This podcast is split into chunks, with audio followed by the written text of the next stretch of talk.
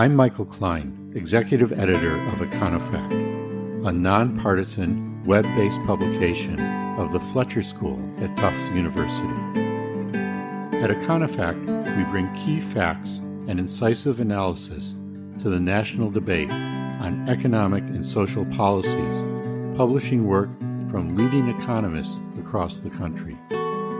You can learn more about us and see our work at www www.econofact.org.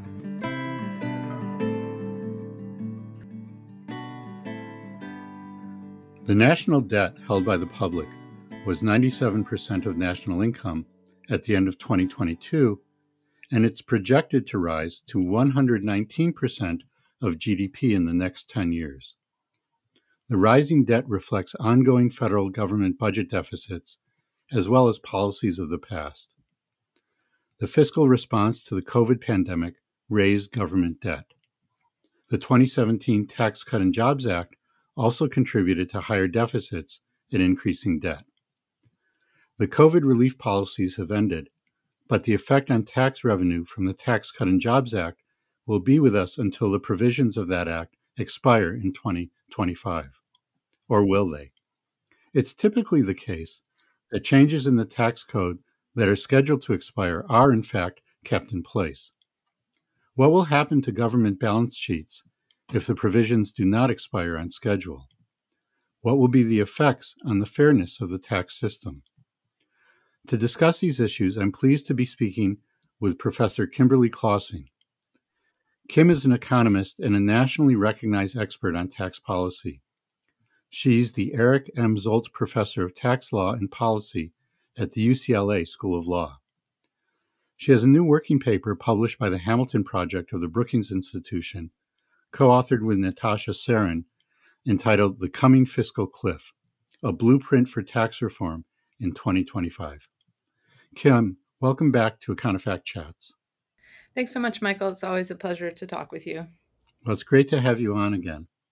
Kim, I mentioned in the introduction that the expected rise in national debt and also, I mentioned your research paper with Natasha that warns of the coming fiscal cliff. What is that cliff, and what happens if and when we fall off of it? Yeah, so to some extent, it's perfectly okay if we let the tax cuts from the Tax Cuts and Jobs Act expire.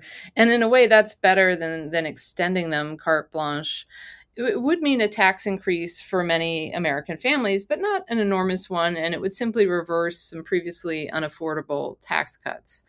The last time we had a similar fiscal cliff, we worried more about the macroeconomic impact because the economy was very weak. So, having a small tax increase would have reduced aggregate demand in a harmful fashion. But in today's economy, a tax increase might actually help the Fed do their job without resorting to such high interest rates. So it's not clear that Congress doing nothing would be that big of a problem.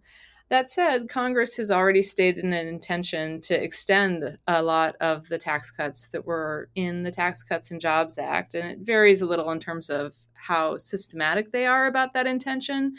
But what that means is that in 2025, they're quite likely to open up the tax code and rethink some of these provisions. And this is provides an enormous risk and an enormous opportunity for tax policy people. Uh, the risk is that they simply, uh, at great expense, extend all of those tax cuts, but the opportunity is this is a chance to make a better tax system. So the fiscal deficit arises because of both spending and revenues. Your focus is on reforming policies that affect revenues. Is it your view that we can't avoid a fiscal cliff by cutting spending alone? So revenue raising measures are required also? Yes, that's right. And I think one underappreciated fact uh, about our budget is how much of it is really going to things like Social Security, Medicare, Medicaid, national defense, and interest. Those are all really important priorities that policymakers are going to be very reluctant to cut. Um, so if you focus your cuts on the other parts of the budget, though, it implies something that's far too draconian. And there are a lot of other important priorities that the rest of the budget does as well. So this isn't to say that there isn't a role for spending reductions in both you know that first category of things and in the more discretionary items. And and there are some important changes one could consider there. But if you look at, at just the math it looks very much like doing uh, a more fiscally sustainable budget through spending cuts alone is just not feasible. So it's important to look at tax increases too and Natasha and I are tax experts. So when we wrote this paper, we focused on the areas where we think tax revenues can be raised, but areas where at the same time reform could build a better tax system that was more suited to some of the challenges we're facing today. Yeah, we have a memo by Melissa Kearney about the amount of government spending that goes to the social safety net and relatively how relatively small that is compared to those other things. And as you say, it's very hard to cut the other things. Um, so, um, Kimberly, how did the Tax Cut and Jobs Act affect government revenues, and what would be the effect on the deficit and the debt if these tax cuts are extended past 2025? So the Tax Cuts and Jobs Act reduced revenue substantially, um, and a blanket extension of those tax cuts, combined with clawing back other provisions in Tax Cuts and Jobs Act that have sort of automatically raised revenue through small business tax provision changes, for example. If you if you did both of those things together, that would cost about $4 trillion over the coming budget window. If it were legislated in 2025, that would apply to the 2026 to 2035 frame. And, and that is simply just a lot of additional deficits beyond those forecasts that you mentioned at the beginning of the podcast, right? So the CBO forecasts that you were raising, which are already quite dire, assume current law, which assumes that all of those tax cuts expire. So if you spend $4 trillion extending them, then we're looking at a much more dire situation. You mentioned current law. So there's um, a distinction between current law and current policy. And many of our listeners might be surprised to learn that a regular feature of tax rules and regulations is that they don't expire at the time initially set. Um, can you describe the difference between current law and current policy and what typically happens to keep tax rules and regulations in place even after they're scheduled to expire? Yes, so the budget reconciliation process encouraged this sort of provision expiration, and the Tax Cuts and Jobs Act was passed under that process, which makes it easier to do legislation without needing a filibuster proof 60 senators in the Senate. So, what those rules imply is that there's a 10 year budget window, and after that window, you have to make sure that your budget package doesn't add to the deficits. This means that provisions that are are often designed to get less generous over time or to expire, and things that cost revenue will simply disappear, or rates will increase, or deductions will become less favorable. So, policymakers often design these packages so that the popular things are the ones that are expiring, hoping, hoping that subsequent legislation can simply fix it down the road. So, when the architects of Tax Cuts and Jobs Act put that package together, they made the corporate rate cuts permanent because they knew there would be less political support for those. But they made the individual ones expire with the hope that Congress would return those individual tax cuts, and, and that includes also some business ones too, like the R and D expensing uh, provision that some of you may have heard about is is a business raiser that also was set to expire. In, in 2012, there was a similar situation. A lot of the Bush tax cuts were expiring, um, and many of them were simply extended, but not all of them. We saw the top bracket revert to its prior level. But what this all means for policy in 2025 is that it's going to be a very important year. It's going to come with these risks and opportunities that I that I mentioned before. The hope is that we use that opportunity to revisit like which provisions of tax cuts and jobs act do we really think are good tax policy and which aren't?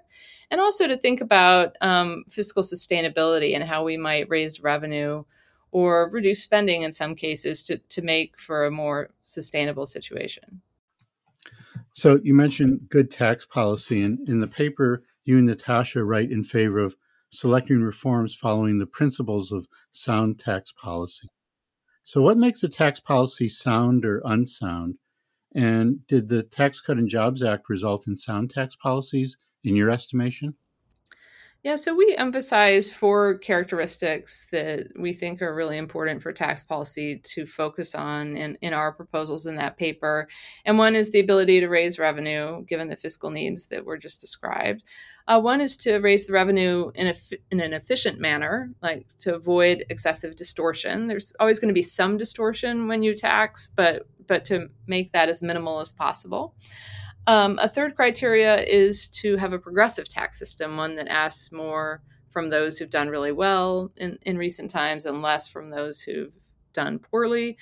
And then a final criteria is to be able to respond to global collective action problems. And we have two examples in our paper, which are tax competition and climate change.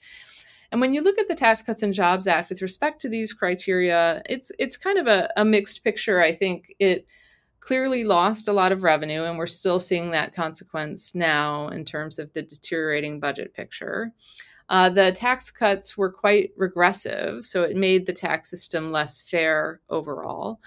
With respect to efficiency, that's where you get a little bit of a mixed picture. There were some provisions that made the tax code simpler um, and more straightforward. Uh, and there was a, a, novel attempt to cut down on, on profit shifting in the international side that didn't go far enough, but that was a, a move in the right direction. Um, but there were also other aspects of, of the law that we can talk about in a minute that I think actually made the tax system far less efficient, including the pass through income deduction. Um, and it left a lot of the global collective action problems unresolved as well. So that's something that we're going to still need to focus on in the future. Are there, in fact, provisions in the Tax Cut and Job Act that you and Natasha favor extending? And if so, what are they and why do you favor extending them? Yeah, so there's two sets of provisions that we think on net make more sense uh, with the Tax Cuts and Jobs Act reform framework than returning to prior law. Um, one is this combination of repealing personal exemptions, but making the child tax credit more generous and allowing a much higher standard deduction. That combination of policies is roughly revenue neutral and distributionally neutral, but it removes many taxpayers from the itemization group into the non itemizing group. And that makes it easier for many Americans to fill out their taxes because they're just getting this large standard deduction and they don't need to track all of their um, itemizations. Um, the child tax credit is more generous. That's somewhat offset by the loss of personal exemptions. But if you made the child tax credit fully refundable, which they didn't do in Tax Cuts of Jobs Act, but which would be a modest tweak, right, you could really reduce child poverty a lot at the same time in a more targeted way than personal exemptions do. Um, the second area that is worth thinking about is that Tax Cuts and Jobs Act reduced the bite of the alternative minimum tax at the same time that it capped the ability of well off taxpayers to deduct their state and local taxes. That combination as well affects many of the same taxpayers and typically taxpayers at the top, but the alternative minimum tax is much less transparent than the state and local tax deduction limit. So we think some revenue neutral version of extending those um, tax provisions is sensible as well. So the things that you're mentioning tend to be revenue neutral. And you said that the Tax Cut and Jobs Act is reducing or did reduce revenue. It was also um, less progressive. Um, so, what provisions of the Tax Cut and Jobs Act would you like to see expire? Yeah, so I'll, I'll just go over three really briefly. Um, the first is sometimes referred to as the 199A deduction, but it's a pass through business tax deduction that allows some, but not all businesses to deduct 20% of their qualified business income. Um, that deduction is very complicated, it's very regressive, and it's very inefficient. It creates new distortions in the tax system. So I think it's an easy call to repeal it from a tax expert perspective. Um, so the second thing that's really an easy call here is to repeal the Tax Cuts and Jobs Act provision that doubled the estate tax exemption that made the estate tax, which already only applied to a very tiny number of estates, apply to even fewer estates. Um, and it's at this point you have to have over $25 million as a married couple to be hit by the estate tax so we think that that was uh, you know an unwise provision that turbocharges income and wealth inequality. And so getting rid of that is an easy call. And finally, a somewhat harder call is the rate um, reductions in Tax Cuts and Jobs Act. Our view is that they're simply unaffordable, and therefore we should lay, let those rate reductions expire. Uh, I think many observers look at all those rates and say, "Well, can't you just keep some of the lower brackets? You know, when when you the the ten percent bracket doesn't change, but the second lowest bracket went from fifteen to twelve. Maybe you can just keep that."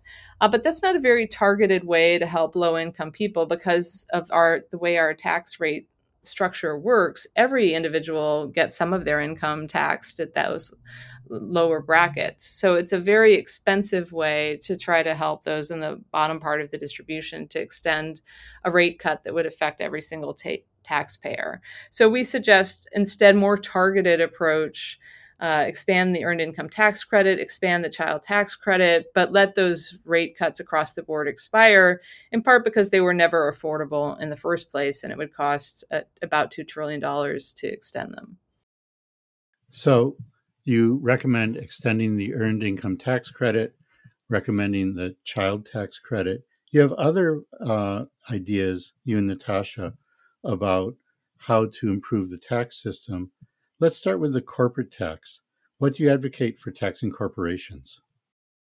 I think we need to raise more revenue from the corporate tax. I think the corporate tax is really one of our best levers to reach capital income at all. If you look at the individual level, a lot of capital income goes entirely untaxed because it's held by untaxable individuals, such as foreigners, or it's hold, held in untaxed accounts, such as retirement accounts.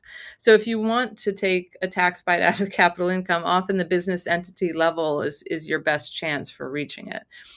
Another interesting feature of the corporate tax is it's more efficient than people think. A huge part of the corporate tax base is actually what economists refer to as above normal profits. And what, what that means is that those profits can be taxed without distorting decisions about capital or labor or the quantity of output because the same firm decisions that maximize after tax profits and before tax profits are the same. So there's no reason um, to worry as much about distortion if you're hitting that sort of above normal return to profit.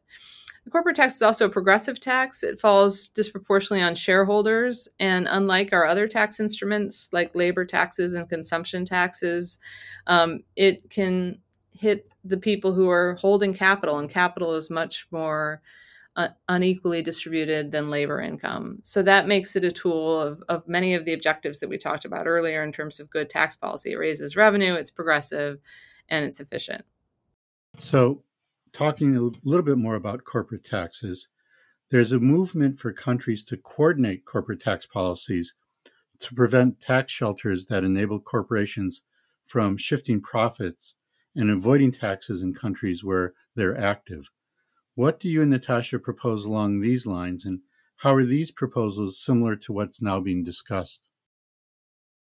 What's really interesting here is that the biggest barrier that we faced earlier in trying to raise revenue from corporations was the fact that large, profitable US multinational corporations, the ones that we think of as holding these excess uh, supernormal profits, they're very hard to reach because if you tried to tax them, they would simply move the income offshore.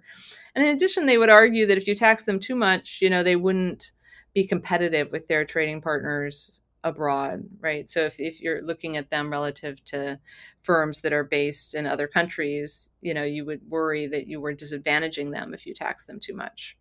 But things have really changed a lot because in 2021, there was a historic tax agreement where 95% of the world economy agreed to tax large multinational companies at a minimum rate of at least 15%.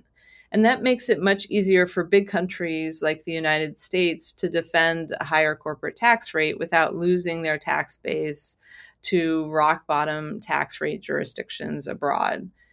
So, this agreement doesn't really end tax competition, but it does constrain it, right? Uh, governments still have the ability to hand money to their firms if they want, but they have a harder time lowering their tax rate below 15%. And that's an important step forward for governments that want to tax corporate income because they can make their corporate taxes base more um, rigorous and uh, defensible than it would be in the absence of this agreement.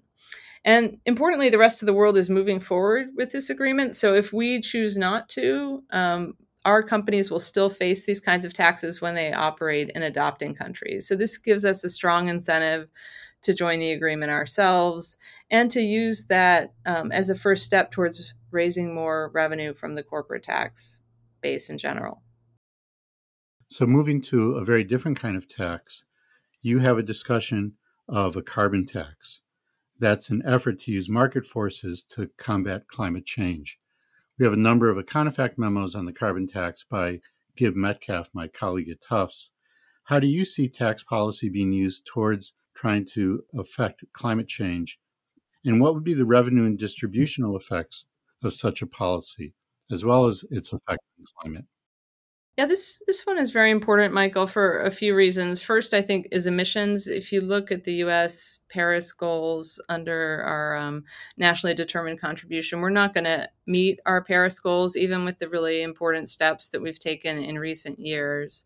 And even a, a very modest carbon fee, like the one we suggest in this paper, would help so much with those emissions reduction goals. It's a very cost effective way to drive down emissions. Uh, a second goal is that of revenue. This is a cost effective way to reach emissions goals. If you compare it to some of the other um, ways that we drive down emissions, those involve spending taxpayer money on things like subsidies to, to companies and to consumers to encourage them to do things like buy electric vehicles or use clean energy in their manufacturing processes. Uh, and the Inflation Reduction Act was an important step forward in doing those sorts of things, but it was very expensive, and some provisions have much lower bang for the buck um, than others, right? So I think the the production tax credits and the investment tax credits are thought to be quite good at emissions reductions, but some of these other provisions might have, have been less effective. But importantly, the Inflation Reduction Act also lays the groundwork for making it easier to do a carbon fee than it would have been earlier because um, clean energy sources will be less expensive than they would have been otherwise. That makes it easier for consumers and firms to switch toward uh, clean energy when dirty energy becomes more expensive. Um, the carbon fee that we design in this paper, though, also takes into account the fact that consumers might worry about higher prices resulting from these kinds of policies. And so we explicitly carve out retail gasoline to say, okay, we realize gas prices are a very sensitive issue for Americans. We're not going to subject those to the carbon fee. And we also suspect that utility bill impacts would be minimal when combined with the provisions of the Inflation Reduction Act. A final reason I think that 2025 is a good time to think about a carbon fee is that if you look at what the rest of the world is doing, this would align our approach to climate mitigation with what's happening in other countries like Europe, uh, Japan, uh, Canada, the UK uh, who have often approached pricing regimes and are thinking about carbon border adjustments. And what a carbon border adjustment does is it basically incentivizes other countries to also adopt pricing regimes in order to uh, avoid paying tariffs to the countries that are implementing the carbon border adjustment.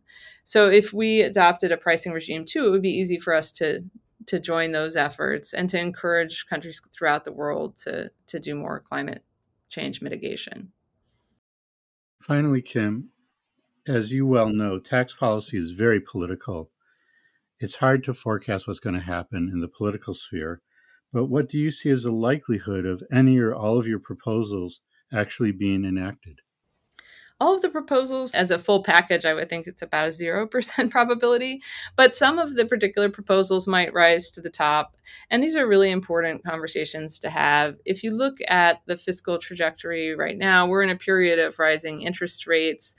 Um, those are going to take a bigger and bigger bite out of the government budget as we're paying more and more interest costs. So we're going to need to address these issues of fiscal sustainability soon, and policymakers are going to be looking for sources of revenue. So I think it's important for us to have these conversations now so that when they are turning to sources of revenue, they can pick things, uh, provisions that would make the tax code fairer and more efficient and be suited to these sorts of global collective action problems like climate change and uh, tax competition, right? So I, I, we put those proposals forward with that spirit in mind.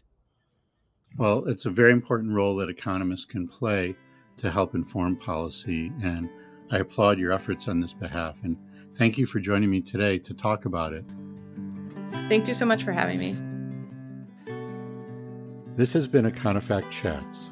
To learn more about Econofact and to see the work on our site, you can log into www.econofact.org. Econofact is a publication of the Fletcher School at Tufts University. Thanks for listening.